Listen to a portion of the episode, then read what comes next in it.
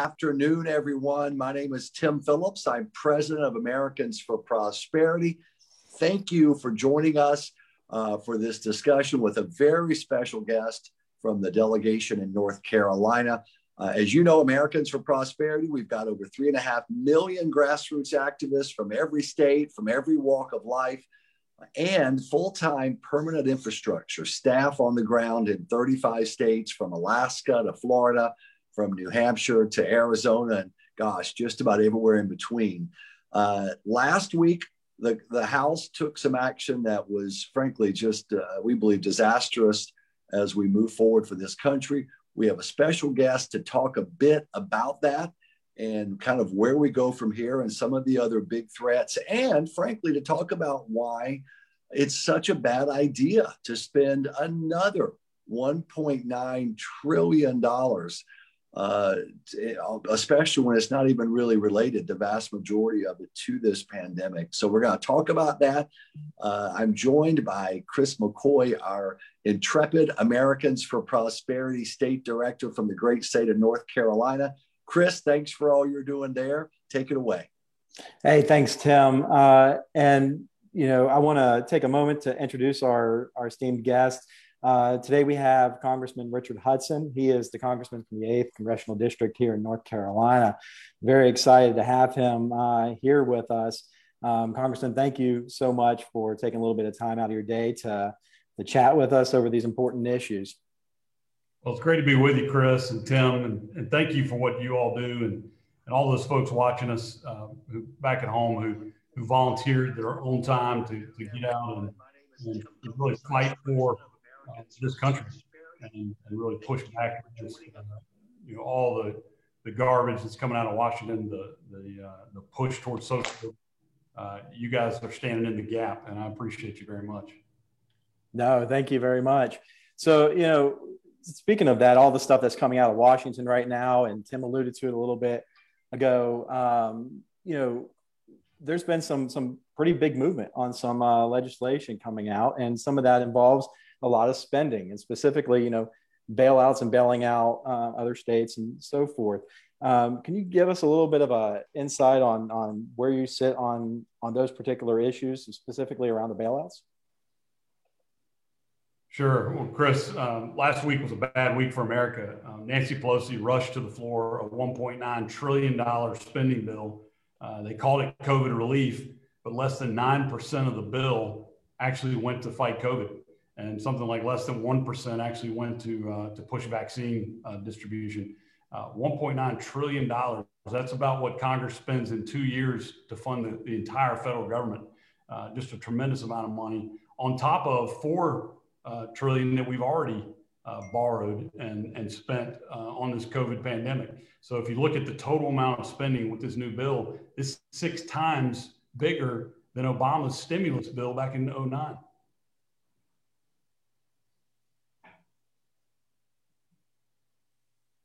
I think, Tim, you're muted there.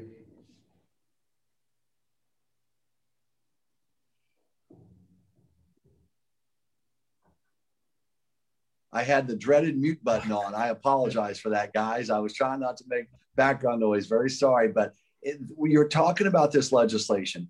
I remember 2009 when then President Barack Obama and, and Nancy Pelosi and Harry Reid, back in the day when he was majority leader in the Senate, they passed a, a $949 billion stimulus that sounds almost quaint by the numbers now we're talking about, right? I mean, we're talking about multi trillion dollar bills, but you mentioned the bailouts uh, for big spending states. It's right at $400 billion. And it's really not fair to a state like North Carolina. I mean, you guys, no state's perfect, obviously, but you've got a legislature that, that tries to hold the line uh, within reason. And certainly it's more frugal than a state like New York or New Jersey or Illinois.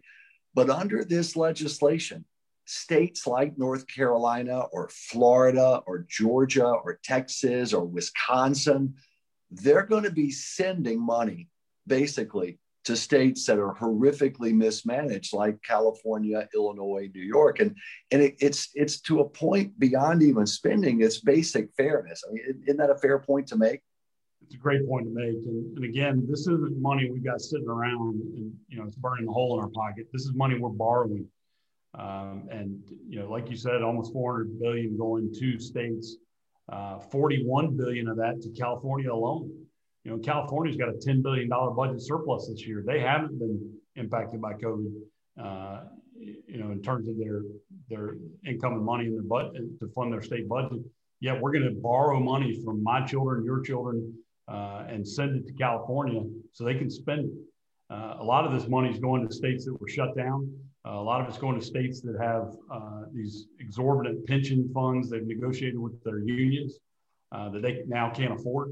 Uh, and so states like North Carolina, we're a right to work state. we're going to be funding these pensions for places like Chicago, and New York, and other places that, that these giveaways to, to labor unions. And it's just not right. Yeah. Chris? Yeah, no, I, I think, um, you know, we've done a lot of work here in North Carolina, right, over the last uh, decade, and we've set ourselves up pretty well. And, you know, as you, as you alluded to there pretty directly, um, you know, you're given, we're funding these other states at the expense of states like North Carolina, who were responsible in, in spending early on with that front. So, um, you know, I appreciate you you making that point and talking directly into that, especially when it comes to the unionization aspect of it, where you know we are a right to work state, right, and we are looking at having to fund those aspects online. Yeah, yeah. Well, uh, the other thing about this that's, that's so wrong, in my opinion, is of the four, the four, three bills that we've already, uh, four bills that we've already passed in Congress, we still have a trillion dollars unspent. And so all this money that we've already appropriated is sitting out there, including uh, I've got a list here: 280 billion uh, sitting in the Paycheck Protection Program, 239 billion for healthcare spending, uh, 172 economic injury disaster loans still sitting there. Unemployment insurance has a 172 billion dollars. Uh, education funding, 59 billion dollars that hasn't been spent and, and all this new money we just voted on last Friday night, uh, I guess Saturday at 2 a.m. Uh, all this money for education. The president says we've got to pass it now so we can reopen schools. Well, the money, 95% of that education money is not going to be spent until the year 2022 and beyond. Uh, most of it as far out as 2028. And so, you know, they're calling this an emergency. They're calling it a COVID relief bill, but it's not that. It's a payoff to liberal special interests uh, it's and again, it's money we're borrowing from our children and grandchildren. Yeah, uh, it's a disgrace. And it's worth pointing out what just amplifying what you just said, Congressman. This is not just for this fiscal year. They're packing in like a Christmas tree type setting from an ideological perspective, a liberal ideological perspective. They're packing in spending for pet projects and pet states uh, for 2022, 23, and beyond. So this is a multi-year spending spree for special interest, in this case on the left. And it, and it really is maddening to see. If you're watching and you want to make your voice heard now that it's moved over to the Senate, click on the I volunteer link that's appearing here in the Facebook Live, the I volunteer link. Make your voices heard to your two senators. You can put your zip code in and also it will connect you so that your House member will, will also know it in case it comes back there or for future spending bills. Uh, they'll they'll hear they will have heard from you. It only takes about 90 seconds. It's fast, it's easy. And, and Congressman, I'll, I'll, just mention to you, I, I know I, I, was a chief of staff on Capitol Hill uh, at one point. I know that back then members and their, their staffs kept pretty careful track of the number of folks back home who were reaching out to them. And it, it, mattered. It either encouraged them if they were doing the right thing to hear from folks, or it made them a little nervous if they were on the other side. Give us a sense if that's still the case and the impact it makes when folks take the time to reach out to their House member and their Senate members. That's a great point, Sam, and I think it is so important that people hear from their constituents. You know, I, I get about a thousand letters and emails a week uh, the ones that are not from my constituents kind of go in a separate pile. Uh, the ones that are from my district, those matter. And, you know, we make sure we get a, a response to everyone. Uh, but also, I keep track of what's coming in, you know, and I, I can't tell you that it's going to necessarily change my vote or, or, or, you know, what I'm going to do. But if, if a vast majority of people are writing in on a, on a topic and, and they have a different point of view than the one I thought I, I had, I'm going to pause and take another look at it. Um, you know, I, am not one of these people that takes a poll before every vote. You know, my philosophy is I was elected by my constituents to come here and, and get information that they aren't all privy to and make the best decisions I can based on my principles and what I think is in the best interest of my constituents in the country. So, you know, a lot of times it's not going to necessarily change my vote. But if I'm hearing from a lot of folks uh, and it's, it's, sort of contrary than the way I was thinking, it certainly gives me pause to stop and think about it. Uh, you know, and I, I, would guess that there's a lot of folks out there that that you know maybe they don't have a strong principle. Yeah. And when it comes to some of these votes and, and your impacts, you're, you're reaching out to them is going to have a bigger. Yeah. A quick question. I know there's been a lot of talk about the minimum wage increase that was that that's in this. Can you uh-huh. explain to folks briefly what that where that stands as it the, the, the version that came out of House where that everyone stands? to continue to uh, to contact your representatives. And again, the Henry letter. I think we might be freezing up a little bit. Uh, Congressman, uh, on the on the uh, minimum wage increase that was has been in this legislation at different points. There's been a lot of discussion on it. Can you give us a sense of where that stands as well as part of this legislation?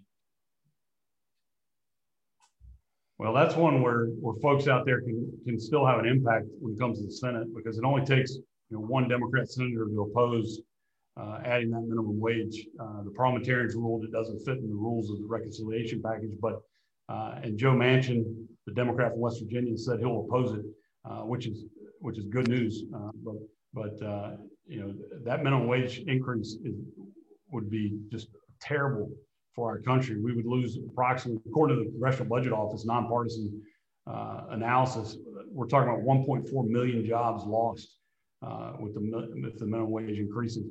Um, and, you know, there's a lot of important entry level jobs out there, and it's working people who would, who would be hurt the most. Uh, if, if you want to help folks who are on the lower age bracket or wage bracket, uh, Donald Trump showed the way to do it through tax cuts and deregulation. Uh, we created the greatest economy any of us have seen in our lifetime. Uh, the Congress working together with President Trump. You look at what the economy was doing last January, February, we had the lowest unemployment uh, ever uh, for African Americans, for women, for Asian Americans, Hispanic Americans. Uh, but you also saw real wage growth. You saw people at the bottom end of the wage scale actually making more money. Their wages were going up because the economy was improving and pulling them up with it. That's the way you want to improve it.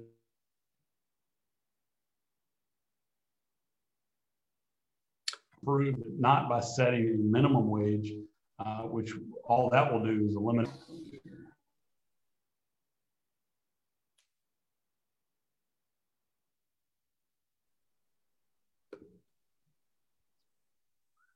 Yeah. Uh, Chris McCoy, uh, from the standpoint of AFP North Carolina, I know that your team across the state and our field offices across that state and our activists have been very active on both the minimum wage efforts uh, and the spending efforts. Give us a sense of what it's like on the ground with our grassroots folks. Are they are they discouraged? Are they they are they in the fight? Kind of where are they right now in North Carolina? You know, I think um, I, will even think this. I know that they're in the fight. Um, they know what we have before us. They know the consequences of of these things. Um, you know, I talk to a lot of small business owners. You know, my best friend is a a Domino's um, owner and several uh, stores there, and he was telling me the impact that moving to fifteen dollars an hour is going to have on on him. It's it's going to cripple um, his business, and I've heard that from several other uh, business owners here in the state. And then we talk about our grassroots um, teams and our volunteers and everybody that that comes together behind AFP North Carolina and helps us. Uh, you know, really get these messages out and contact our legislators and contact voters and constituents they're in the fight. They understand what we have before us. They understand that you know we're mortgaging um, our kids and grandkids' future with this level of spending. They understand what it's going to do to um, small businesses when you have to jack up the the uh, minimum wage like this. Um, you know, doubling the minimum wage essentially um, at this point is something that a lot of people can't handle. And uh, a lot of businesses specifically, we all understand that. And they're coalescing behind this. Um, you know, we're having a lot of activity and a lot of conversations about this. There's a lot of energy that's starting to really take hold um, around these issues. And it's exciting to see from that aspect of it because, you know, people want to be engaged and they want to have their voice heard and they want to be active in this. Um, so, you know, I look for some great things coming down the line um, as far as where our activists are on this stuff. Hopefully, um, you know, we're going to be making those differences. And, you know, that's the key to AFP North Carolina, right? We want to take these issues, put them front and center, allow our activists to be able to engage um, their communities and be able to get this word out to, to tell them how bad this, this sort of legislation is. Yeah. Congressman Hudson, I, I, did not see the final breakdown of the vote on this $1.9 trillion uh, boondoggle from Biden and Pelosi, but I know that the vast, vast majority of your Republican colleagues in the House voted no. Do, do you feel like the, the, the Republican caucus is relatively united on these kinds of issues because boy we've got some big ones coming up as well they're they're talking about a lot of big pro-union uh, stuff coming up and and we're concerned about a broader public option on the the the, the healthcare side i mean there's there's just a lot of threats coming our way do you, do you feel like your fellow caucus members are pretty united at this point Absolutely, Tim. Um, you know, I'm, I'm a member of our leadership as the conference secretary. I'm also a deputy whip and I was proud we were able to hold all of our Republicans to vote no. Um, and the, really, the only bipartisan vote was the no vote because two Democrats actually voted with us. Uh, you know what? By the way, thank you for telling that because ha- the vote had happened so late. I knew that I, I wasn't clear, but, but every Republican. Yeah, every single Republican voted no. Good. And that was well, important. And, and, frankly, I've never seen our conference more unified. Good. Um, you know, the the, Demo, the, the media. I'm about to say the Democrats. Same thing. The media uh, loves to write the story that Republicans are divided. Not, you know, there there may be one or two that you know have, have sort of gone their own path uh, on, on a given issue, but our conference is united and, and we're together and, and we're we're you know going to stand against you know all this that's coming from Pelosi. Uh, we also are very united on the point that that we are the party of the working men and women. You know, the yeah. America First agenda. President Trump may not be here anymore, but the America First agenda is still the Republican Party agenda in Congress, and and we're going to continue to be that voice for the for the forgotten and, and the hardworking men and women out there. Uh, we're gonna we're gonna work hard to hold the coalition together and grow the coalition. Yeah, you know that's encouraging. Every single Republican voting no. Good for the caucus and Leader McCarthy and yourself and the others. Good for the caucus, Congressman Scalise. I, I think back, I, I, have been around a while, I guess, but I remember 2009, we mentioned earlier, that first vote that took place on that stimulus, so-called stimulus bill. They never seemed to stimulate things. Remember, even Joe Biden back then finally had to admit sheepishly, well, we didn't have as many shovel-ready projects as we thought. Do you remember that, Congressman? I mean, I know I do, but uh, the every Republican in the House had voted no there, I remember. And it helped unite them for some of the really tough battles that, that were ahead on the size of government and trying to stop these top-down approaches from Washington, D.C. So that, that is really encouraging. Uh, before we go, I know we've got some tough challenges. You know, the, the working to get out of this pandemic, reopen the economy in a way that uh, we need to, to get folks back in their lives again. There's a lot of challenges. Uh, but I know you travel your district a lot. I know in leadership, you talk to a lot of your colleagues. Take a minute or two, if you would, and, and tell us why you're optimistic. Because I've talked to you before. Uh, that optimism kind of shines through whenever I listen to you. Give me a sense and give the folks watching a sense of why, despite the challenges we're facing, and they're real and they're big and the disagreements are big, but there's a lot of reason for optimism and hope in this country of ours, right? Absolutely. Um, you know, you look at this last election, uh, Republicans won every competitive race except one open seat in Georgia. So 28 of the 29 most competitive races around the country. We picked up 15 seats when all the critics said we'd lose 20 plus seats. Uh, and it's because we were listening to the American people.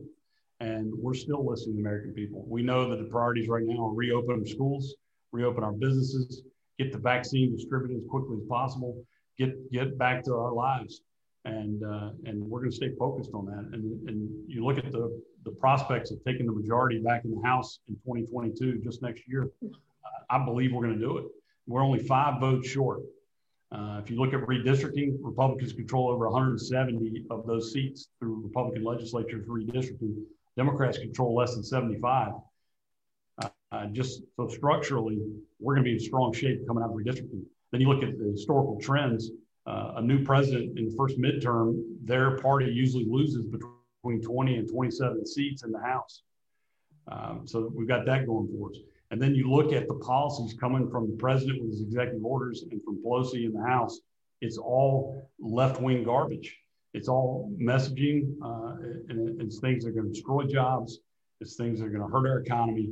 It takes us off the path that we're on before uh, with the America First agenda, which was secure our borders, uh, you know, create jobs here in this country by getting the federal government out of the way, uh, and a strong national uh, foreign policy uh, and, and they are moving in the opposite direction. So I think the American people are going to be with us. I think they're going to be willing to hear our case when we take it to them the next election. And I think structurally, we're going to be in great shape uh, to take back the House. So, so I'm very, very bullish about it. Yeah. Uh, Chris McCoy, before, and by the way, uh, thank you for your vote, uh, especially. I, I know you were doing it anyway, of course, but just thank you. A lot of folks back home have your have your back when when when you guys are fighting the fight like you did on this 1.9 trillion and and i think about these executive orders over 40 of them now it's just I, am going to be in New Mexico with our activists on Thursday, and they're being devastated in New Mexico by the executive orders that that don't allow any energy exploration on federal lands, and, and a lot of good paying jobs, and a lot of folks in convenience stores and others who you know rely on those energy jobs for for customers they're hurting because of those executive orders. And there's there's just they're across the board. So uh, i'm glad you mentioned that because i we had not we had not brought that up. Uh, chris mccoy go ahead and wrap up for us with the last word take a moment on what north carolina afp is doing if you would yeah thanks tim um, again everybody thank you for joining us today um, you know afp north carolina we're in the fight on on these issues, and we're in the fight hard on these issues. Um, we'd love to have you know everybody partnering with us throughout this. So if you're watching this, you haven't been a partner of AFP, please click the link. There's an opportunity to get more information, and somebody from my team or myself will be in touch with you directly. But you know, we're going to be in this as long as it takes. Uh, we're going to have a, a large push and we're excited actually. Um, you know, I share the optimism of, of where we're going to be down the line and all this work is going to be for, for a good cause with that. So with all that, I want to thank you for the opportunity to, to speak with you, Congressman, today. It was great seeing you again. Um, and I look forward to seeing you in person whenever that actually uh, is, is an availability uh, coming down the line. But uh, Tim, uh, Congressman Hudson, thank you so much for your uh, time today, and I appreciate the opportunity to having this conversation. You bet. Thank you. Thank you, Congressman.